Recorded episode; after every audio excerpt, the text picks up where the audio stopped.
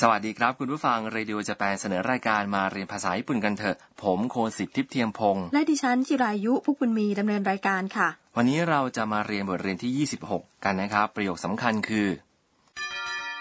次は頑張ろ แปลว่า คราวหน้าพยายามกัน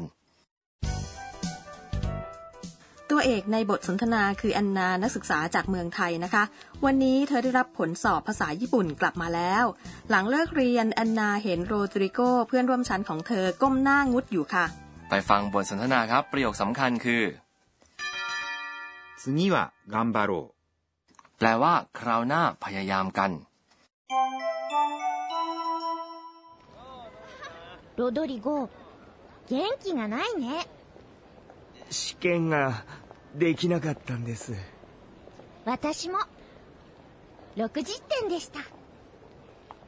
次は頑張ろう ฟังคำอธิบายครับ แอนนาพูดว่า うロドリゴ元気がないね แปลว่า โรดริโกไม่สดใสนะ ロドリゴ เป็นการเรียกชื่อโรดริโกแอนนากับโรดริโกกลายเป็นเพื่อนสนิทกันแล้ว ฉะนั้นเธอจึงเรียกชื่อเขาโดยไม่ต้องมีคำว่า さん หรือคุณต่อท้ายชื่อนะครับ 元気 หมายถึงแข็งแรงสดใส が คือคำช่วยที่บ่งชี้ประธานครับ ない คือรูปที่เป็นกันเองของ ありません แปลว่า ไม่มี ね เป็นคำช่วยที่ใช้เมื่อเราต้องการคำยืนยันจากผู้ฟังครับ รูปที่เป็นกันเองของอาริมาเซงซึ่งแปลว่าไม่มี คือไนใช่ไหมคะ แต่สองรูปแบบนี้นี่แตกต่างกันโดยสิ้นเชิงนะคะ ถูกต้องนะครับ อาริมัสแปลว่า มี ผันรูปต่างไปจากปกติครับ รูปไนของอาริมัสคือไนกรุณาจำให้แม่นนะครับ จากนั้นโรดริโกตอบว่า 試験ができなかったんです แปลว่าทำข้อสอบไม่ได้ครับ 試験 หมายถึงข้อสอบหรือการสอบ が เป็นคำช่วย できなかった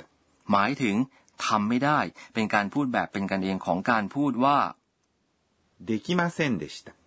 ทำไม่ได้ครับ แล้วถ้าทำข้อสอบได้ล่ะคะ จะพูดว่ายังไง ใช้รูปอดีตของ できます แปลว่าทับได้ ซึ่งก็คือ できました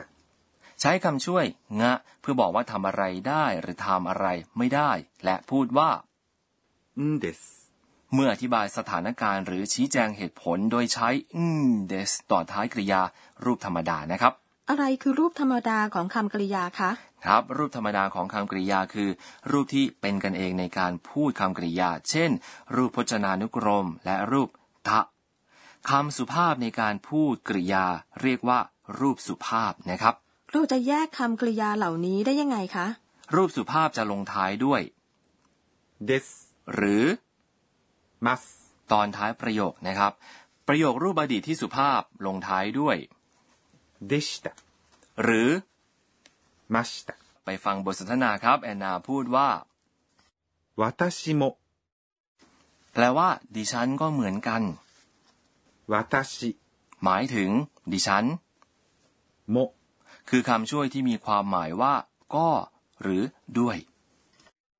60点でした แปลว่า ได้ 60 คะแนนค่ะ 60点 ประกอบด้วยตัวเลข 60 หมายถึง 60 และ 点 แปลว่า คะแนน แต่ต้องระวังนะครับ การออกเสียงโรกุจูจะเปลี่ยนไปเมื่อตามด้วย เท่ง ส่วนคำว่า でした คือรูปอดีตของ です คือคำสุภาพที่ลงท้ายประโยคครับ อันนาเก้งกิหมายถึงสดใสนะคะ ถึงแม้เธอทำข้อสอบได้เพียง 60 คะแนน จากคะแนนเต็ม 100 คะแนน เอ่อ ถ้าเราใส่เลข 6 หรือว่าโรคุในเลขหลัก 10 คือจู ก็จะได้เป็นโรกุจู คือ 60 ใช่ไหมคะ ใช่ครับ 10 คือ 10 ถ้าเราใส่ 2 หรือ に ไว้ในเลขหลัก 10ยูก็จะได้เป็น 20 หมายถึง 20 เช่นกันครับ 30 คือ 30 40 คือ 40、 50 คือ 50、 60 60、 70 70、 80 80、 90 90、 และ 100 100、 เฮียคุอืมออกเสียงยากนะคะ ลองฝึกออกเสียงกันครับ 100、 ไปฟังคำอธิบายกันต่อค่ะ แอนนาพูดว่า 次は頑張ろ แปลว่า คราวหน้าพยายามกัน นี่คือประโยคสำคัญของวันนี้ครับ う。次、 แปลว่า ต่อไป หรือ คราวหน้า แอนนาหมายถึงการสอบครั้งต่อไป は、 คือคำช่วยบ่งชี้หัวข้อสนทนา 頑張ろ แปลว่า พยายามกัน เป็นหนึ่งในรูปผันของคำกริยา う。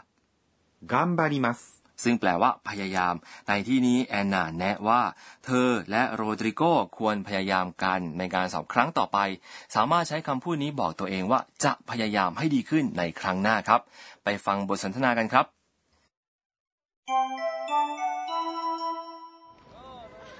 ロドリゴ元気がないね試験ができなかったんです私も60点でした次は頑張ろう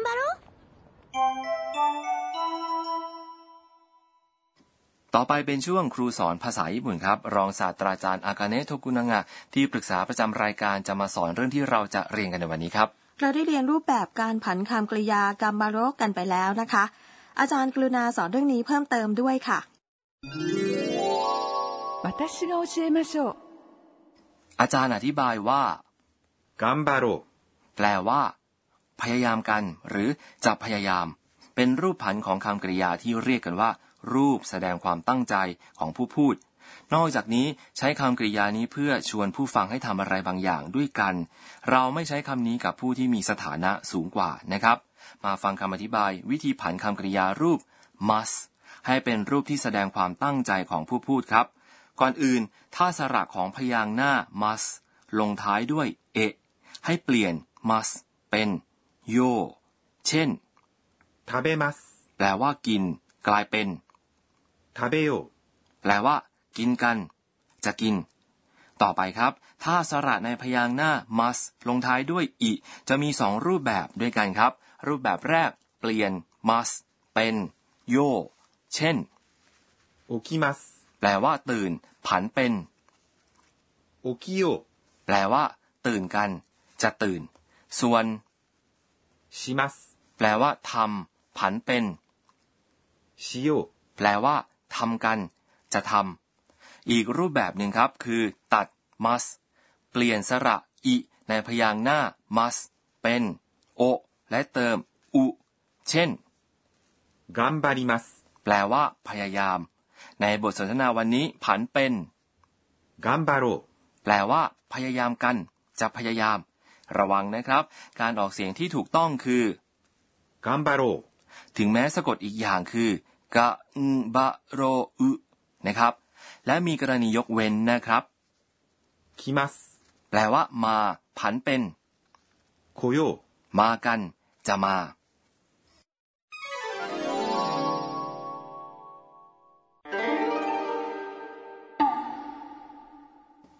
ต่อไปเป็นช่วงคำเรียนเสียงและท่าทางครับ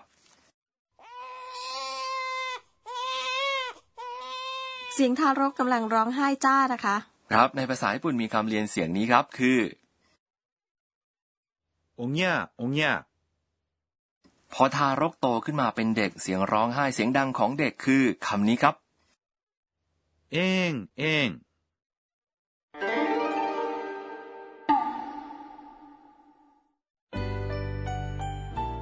ต่อไปเป็นช่วงบันทึกของแอนนาครับ